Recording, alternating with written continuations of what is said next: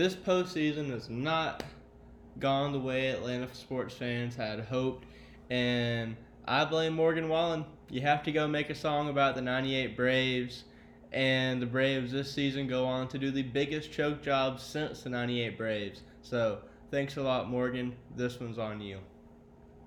It's actually crazy when you look at it. That's not incorrect. You could argue this is a bigger choke job than the 98 Braves because at least the 98 Braves made the second round.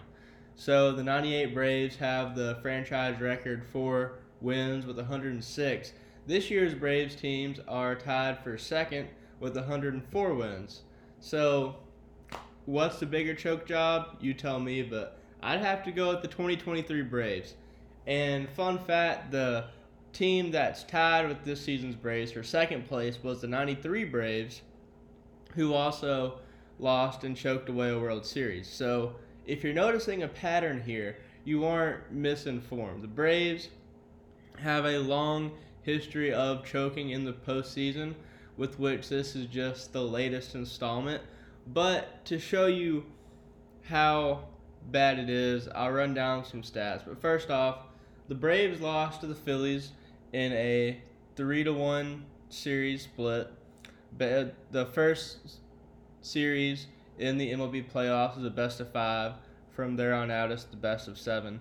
Phillies won game one, the Braves won game two, and a great comeback win that they didn't deserve to win, quite frankly. They're, the Braves are lucky they didn't get swept. But then the Phillies came back and won the next two games. Game three in particular was just a monumental spanking from the Phillies. They won 10 to 2. And it was just the Phillies series from the get go. The one game the Braves won, they were getting pummeled for most of it, had one good inning that got them out of a hole. And aside from that one inning, they had pretty much no signs of life throughout the entire series. But going into this, like I said, the Braves won 104 wins, which is almost, I think, 14 more than the Phillies had. They set multiple records for the MLB and their franchise this season. They matched a franchise uh, standard with four players having 100 or more RBIs. They set an MLB record for highest team slugging percentage at 501. Matt Olson had the MLB's uh, highest home run total since he's been in the MLB and he also set the Braves franchise home run record with 54. He set the Braves modern era RBI record with 139. Acuna set the Braves record for stolen bases and became the first Braves MLB player to have a 40 home run, 70 seal season. Seven Braves players hit 20 or more home runs, and five of them hit over 30 this season. And their 307 team home runs broke the previous National League record of 279 and tied the MLB's single season home run record. And Spencer Strider set the team strikeout record and led the league in strikeouts. Spencer Strider went 0 for 2 in the postseason. And of all of those Braves players, seven of them that hit 20 or more home runs, only, I believe, one of them had any home runs the entire season or the entire postseason. That was Austin Riley. Nick Castellanos and Bryce Harper both had individually as many or more home runs than the Braves roster had in the entire series. Acuna went 2 for 14 and batted 143.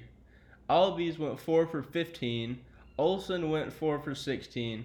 Ozuna went 2 for 13. And the only Brave star that showed up was Austin Riley, who went 6 for 17 and hit two home runs. Riley played his tail off in this series, and if I were him, I would be fuming with all of his teammates. Because it's not like the Braves were playing just absolute gangbusters pitchers. There's no reason that Acuna, Albies, Olson, and Ozuna should have gone below 300 in this series. The pitcher who got two wins in this series, Ranger Suarez, You know what his regular season record was in ERA? He was 4 for 6 in the regular season, and his ERA was 4.18. Jeff Hoffman, the one pitcher that the Braves were able to beat, was 5 for 2 in the regular season. Or not the one pitcher. Zack Wheeler was the one pitcher we were able to beat. He was 3 he was 13 for 6 with a 3.61 ERA in this season. Bryce Elder who was 12 for 4, got beat by Aaron Nola, who was 12 and 9. So it's not like the Braves lost because they were going up against a brick wall that is the Phillies pitching staff. They choked, plain and simple.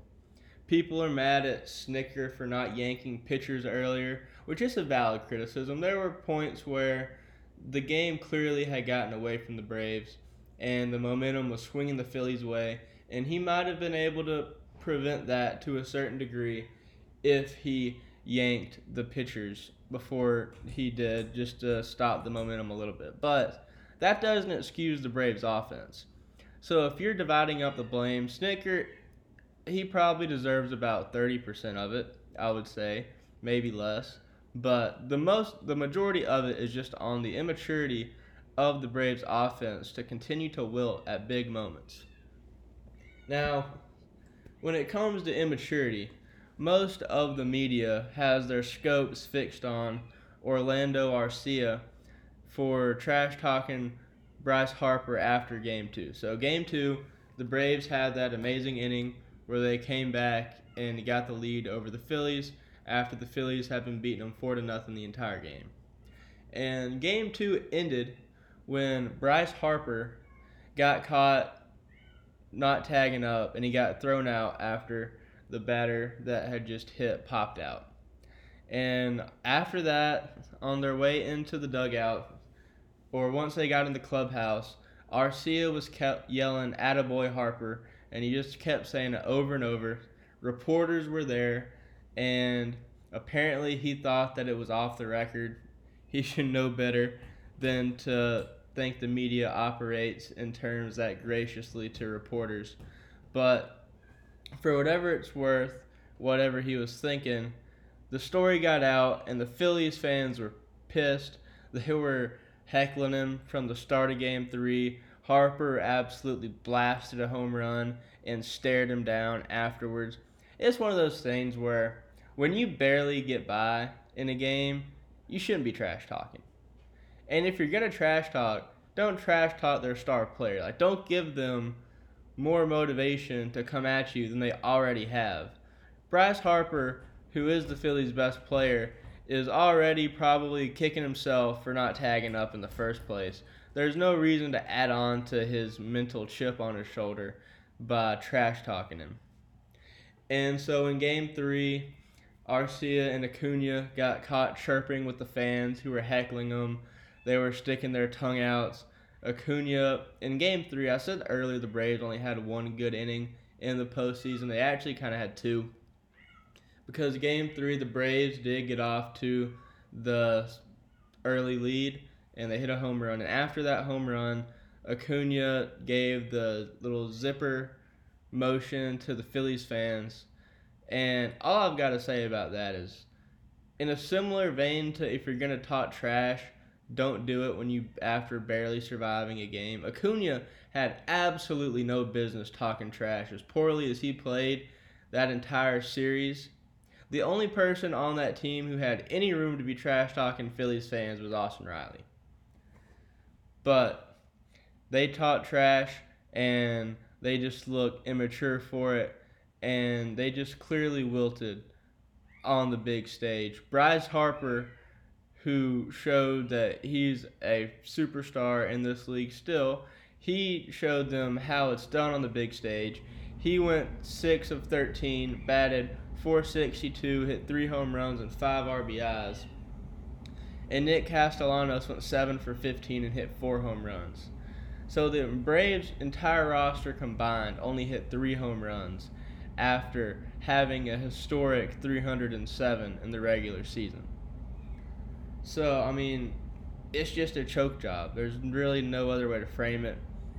And it just shows you that a lot of the Braves' good players are young. They they got the yips. And if I'm one of the Braves managers, I'm sending them to therapy, something like they got some stuff they need to work on on performing in high stakes moments. I don't know what it is about that Braves uniform that seems to act as kryptonite to players in high stakes moments, but clearly they got and this is the same team that won a World Series two years ago. So it's not like they can't do it. Like, I don't want to go in too hard on them because they did get it done two years ago, and a lot of those big players have left. Freeman's gone, Dansby's gone. So I don't know how much of it has to do with that, but sports is a what have you done for me lately environment. And last I've seen out of these players, it was them choking the last two postseasons. So something's got to be done to address this in the off season. Now, a lot of people are trying to deflect a lot of the blame from the Braves on the fact that this season and last season, the MLB implemented a rule that says the top seeded teams get a week off before they play in the divisional series.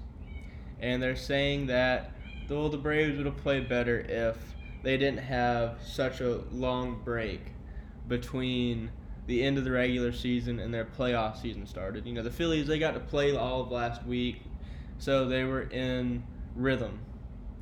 And my only response to that, I mean, so before I get into that, I guess I'll also mention that the Orioles, who are the American League one seed, they got swept.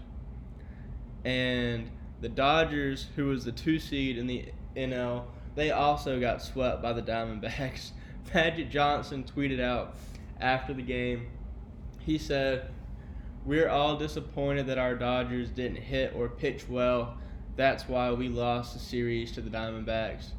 Which is basically like saying we lost the basketball game because the other team scored more points than us. So, very astute observation for Magic Johnson. Clayton Kershaw got absolutely dunked on in game one to the point where he didn't even make it out of the first inning and he gave up six runs. They ended up losing 11 to 2. And Freddie Freeman, he might be in LA now, but he played like a true Brave. He went 1 for 10, and Mookie Betts went 0 for 11. Only two players on the Dodgers got more than two hits the entire series, which is just laughable for the second best team in the NL. So, I mean, at least the Braves didn't have the worst choke job in the postseason, but they weren't far off. So, with three out of four of the top one and two te- seeded teams getting put out in the first round, a lot of people are saying that the break has something to do with it. And look, clearly, where there's smoke, there's fire. I mean, it, a lot of this happened last year too so there must be something to it. But I just I don't get it. I mean, I get that baseball is very much about having rhythm, but it's not like they got taken by surprise. They knew after last season that some of the top seeded teams, including the Braves, didn't do very well after having a week off. They knew ahead of time, the whole season, they knew that if they were a top seeded team, they would get a week off. So if you know that you're getting a week off, and you know there's a chance that it might negatively impact your performance, if you don't adjust based off of that knowledge, at the end of the day, it's on you.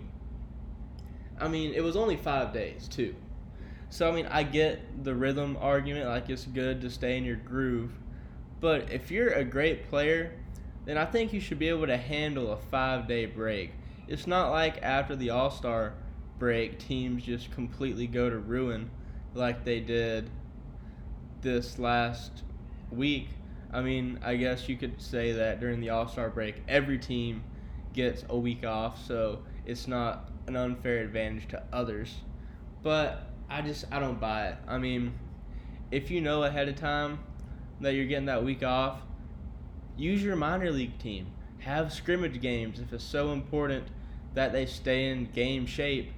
I mean, I'm sure they had batting practice and sit. uh, I think it was Steve Avery was on Fox Sports Radio, and he was saying that batting practice just isn't the same as an in-game batting situation, which obviously that's true.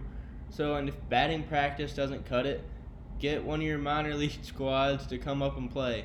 Like there are so many different ways that you can arrange for it, and even if you do take into account the week, that's no reason for an, a historically great team to have all of their best players, except for Austin Riley, get less than five hits in a four-game series. Like to me, it just doesn't excuse that. So, at the end of the day, the Braves choke once again, and it kind of got me to look into the Braves' historic run of the 1990s and just see it feels as though the word choke gets thrown around with the Braves a lot. I wanted to do some investigating and see how many of their losses in the 90s during their historic run can be chalked up to them just genuinely getting beat by a good team and how much were choke jobs. So I went through and looked at the Braves' playoff outcomes in every season that they should have been favored to win the World Series. So in 1991, they lost the World Series to the Twins, and I said that wasn't a choke. They seemed like a pretty evenly matched squad. 92, also not a choke. That Blue Jays team was pretty good. The 93 NLCS, which I referenced earlier, that was a complete choke job. There was no reason they should have got bounced in the second round after winning 104 games. 96 World Series against the Yankees, not a choke. I mean, it's Derek Jeter in his prime. Those Yankees teams, they were a dynasty for a reason. But 97 and 98 uh, NLCSs against the Marlins and the Padres, choke jobs, and the 99 World Series. Could they have lost in a competitive game? Or in a competitive series for the Yankees? Yes. But to get swept and the entire team to only bat 200 for the whole series, that's a choke job. So, one, two, three, four, five out of like eight playoff runs in the 90s ended in chokes. So, I mean, the Braves just, they genuinely have a history of it. And it's something that they need to start taking into account going forward in how they prepare their players for the postseason. I don't know if it's that they go too hard in the regular season and end up being gassed in the postseason, kind of like the Warriors in 2016. That shouldn't be the case because, I mean, if any sport is going to gas you, it shouldn't be baseball. But it's just some food for thought. At the moment, the MLB playoff tree has the Phillies playing the Diamondbacks in the NLCS, the Astros playing the Rangers in the ALCS, and Vegas has the Astros as the favorites. Now, to me, that is just. I know it's been a long time since the Astros cheating scandal, but the fact that they're still in World Series contention just shows that they weren't punished enough for that. It's crazy that that franchise can still be competitive after undergoing such a major scandal. And I get it. Most of those players that were on that team are gone now. So it's a new team. It's in the past, but it still just bugs me that the Astros are still one of the biggest forces to be reckoned with in the MLB. And for those who aren't keeping track at home, they were the other the only one or two seed to survive the first round. So, of course, it was the Astros. So Vegas has them as the favorites, and the Phillies and the Rangers and the Diamondbacks. I think an Astros Phillies World Series is most likely. I'd have to agree with Vegas, but the Diamondbacks have been on a roll. They've had a week off too, though, so we'll see how that impacts their play. But I don't know. It's just a pitiful ending to a great season from the Braves. On to the NBA. Big Vic, Victor Wembanyama, has made his preseason debut, and players and social media are getting way too excited, I think. So his takeaway performance is that he scored 23 points, went 10 of 15 from the field, and one of five from three. He had like four assists, three blocks, something like that, and they beat the Heat. But the amount of hype I've seen on social media coming out of this one or two performances, it's just ridiculous. I saw one article. If you, as of this recording, if you Google Victor Wembanyama, the first thing that pops up is how does Victor Wembanyama's first two postseason games compare to Kobe LeBron and Zion Williamson? Like what? It's just ridiculous how desperate the media seems to be to create a new superstar. Now, I mean, it is impressive to see a 19 year old come in and do 23 points on that level of efficiency. Like, don't get me wrong, it's impressive. The fact that he's 7 4, has handles, and can shoot, it's just, it's a rare breed. He's a unicorn. There's a reason that's a saying. But I don't think that he's going to go in and be this MVP caliber superstar player like people are hyping him up to be. Now, I'm more than happy to be convinced that I'm wrong, but people are talking about how he's got face of the league potential. And I just don't. If, he's 7 4, and he's as thin as a rail. So, I mean, not to come down too hard on the guy, but there has never been a player over 7 2 who has been a MVP or a face of the league caliber player. It's just never happened before. So, I mean, excuse me for not getting on the hype train so early as far as what his upside is. If he proves me wrong, then I'll be more than happy for him. I hope he does. It'd be interesting to see some player just go absolute 2K mode, but I'll believe it when I see it. Just out of curiosity, I've looked up who the greatest NBA players over 7-2 are, and the reason 7-2 is the threshold for this is just that 7-2 is like the top end of normal for NBA heights. So anything over that is abnormal, just generally, statistically speaking.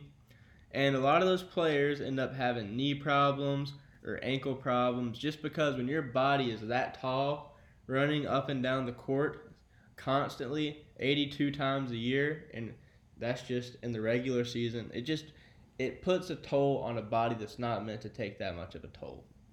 So, the top 6 players who are over 7-2 in NBA history are Yao Ming, Rick Smits, Ralph Sampson, Mark Eaton, and Shawn Bradley. So none of those players ever played longer than 14 seasons. The ones that did play over four or make it to that level of longevity were mostly defensive specialists who cherry picked and just camped out in the post and blocked shots and had basically no impact on the offensive end. And some of them, Ralph Sampson, Yao Ming, etc., were pretty notable for their proneness for injury. So history is not on Big Vic's side in this. And I mean, I would love it to see him go off and have a great career, but I don't get why people are just so over the moon and buying into the hype when I just feel like history should show them to be more hesitant in hyping him up to be a multiple time MVP or whatever, just because I don't think anybody is going to confuse Yao, Rick Smits, Ralph Sampson, Mark Eaton, or Shawn Bradley as an all time great player. So hopefully he does become the true unicorn and show that 7 4 players can be top 20, top 30 of all time. But it'll take a lot more to convince me of that than two preseason games that ultimately mean absolutely nothing. I know I can't say absolutely, but they mean very minimal in the grand scheme of things. It's not like uh, teams are known for trying their hardest in the preseason. In the NBA, teams aren't even known for trying their hardest in the regular season. But he is in a good system. If anybody should be trusted with a massive center with once in a generation potential, it's Gregg Popovich. He's shown he can do it with Tim Duncan, so hopefully he can do it again. But I think that they just they got to work on feeding that kid some steak or something because as skinny as he is, and it really helps the era he's playing in. Because if this were 20 years ago, I don't think he'd make it six seasons. and if you look at it, he's 19 years old. So I mean, he's still growing into his body. He's still developing. But if he had to go up against Shaq or Rasheed Wallace or guys like that, like it's game over. Like Shaq would score 60 on him. So the era that he's playing in is gonna help him not have as much wear and tear put on his body. It's a lot more finesse, a lot less physicality. So that might help him avoid a lot of injuries.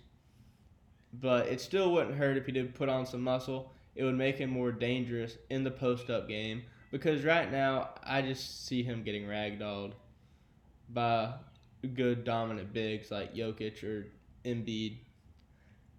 But I guess we'll just have to wait for the season to start to find out. Bouncing back to the MLB, I just realized that I forgot to mention Rob Manfred's response to the criticisms of the week off break. So, enough people are criticizing MLB giving the top seed a week off that the commissioner had to make a response. Uh, the Orioles and the Dodgers managers both said that it was a factor they feel in their poor performance, which sounds like an excuse to me, but besides the fact, Rob Manfred said, I'm sort of of the view you need to give something a chance to work out. I know some of the higher seeded teams didn't win. I think if you think about it, where some of those teams were, there are other explanations in a five day layoff, like choking. But I think we'll reevaluate in the off season like we always do and think about if we have the right format. So it sounds like that one week break might be going away and we'll see if they do take it away and one and two seeds do a lot better, then I guess that was a major factor in the fall off and not just a minor one. Now, moving on to football, I've got to say this is probably the most boring week in college football. Washington and Oregon had a pretty good game, 36 to 33 win for Washington, but they only jumped up two spots in the AP poll. Oregon only dropped one spot. For top 10 teams, this is probably the lowest amount of deviation in the poll since the season has started. The biggest jump was Washington and UNC both going up two. And every other team either stayed the same or only made a one spot up or down. The top four didn't move at all. Georgia cakewalk to a win against Vandy. Michigan completely demolished Indiana 52 to 7. Ohio State crushed Purdue 41 to 7. Florida State destroyed Syracuse 41 to 3. So I mean, it was just a series of blowouts topped off by Penn State who's number 7 beating UMass 63 to 0. That's they need to look at the giving a mercy rule or something. Alabama scraped by against Arkansas after having a dominant first quarter and absolutely putting their feet off of the gas in the second quarter. And they haven't moved any in the poll in about three weeks. I mean, other than that, USC lost to Notre Dame and dropped eight spots. The other USC lost to Florida in a pretty close game, but neither of them are in the top 25, so it's completely irrelevant. And looking at the AP website, just to show you how weird people's priorities are right now. Their top five banners right now on the AP poll page are number one, Israel Hamas war, number two, AP poll top 25, and number three, Taylor Swift and Travis Kelce. So, anybody that wants to say Taylor Swift isn't a superstar, I guess, is clearly wrong because she is top three news right now in a time of constant warfare and turmoil. So, Swifties, there you go. Your girl is the cream of the crop no matter what else is going on in the news. Jeez, that's that's ridiculous. Uh, Justin Fields in the NFL, he got injured today, which is a big blow to my fantasy team, considering I just put him on the trading block. Uh, he got sacked, and I guess he landed on his throwing hand, and he got shaken up a little bit, taken out of the game. Didn't come back in, so hopefully Justin Fields is okay. Speaking of my fantasy team, Patrick Mahomes really let me down this week. He only got 17 fantasy points in their win against the Vikings. Or my bad, the Broncos. But a win is a win. The Chiefs are five and one.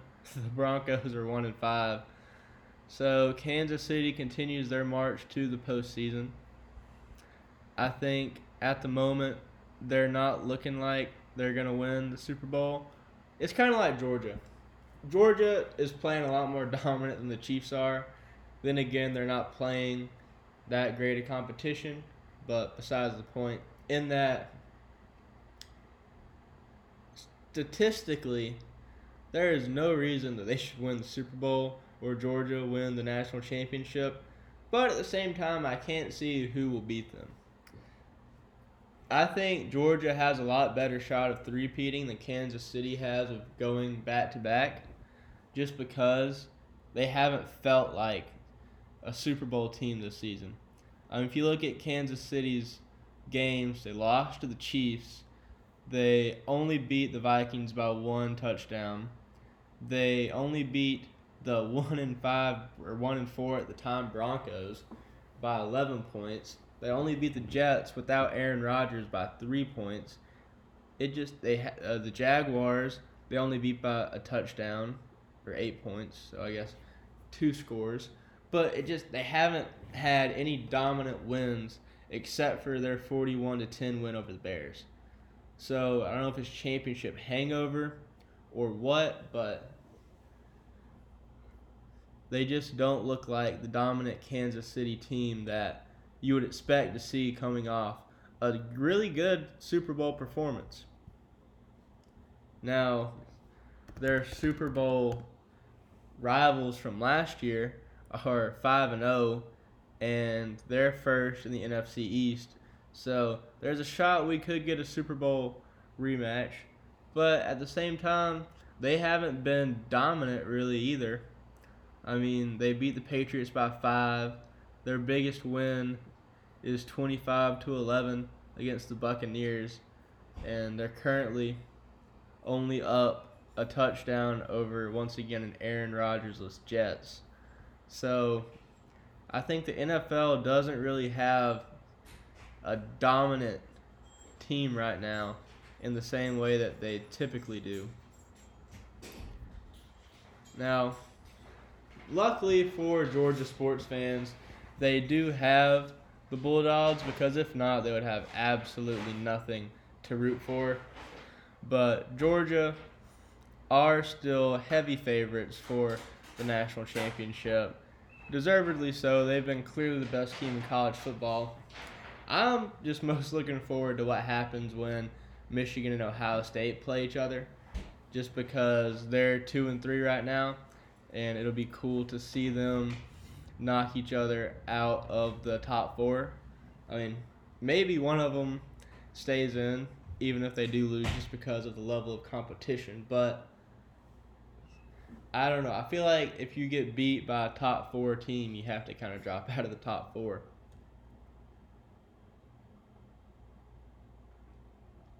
But I guess we'll find out in about a month.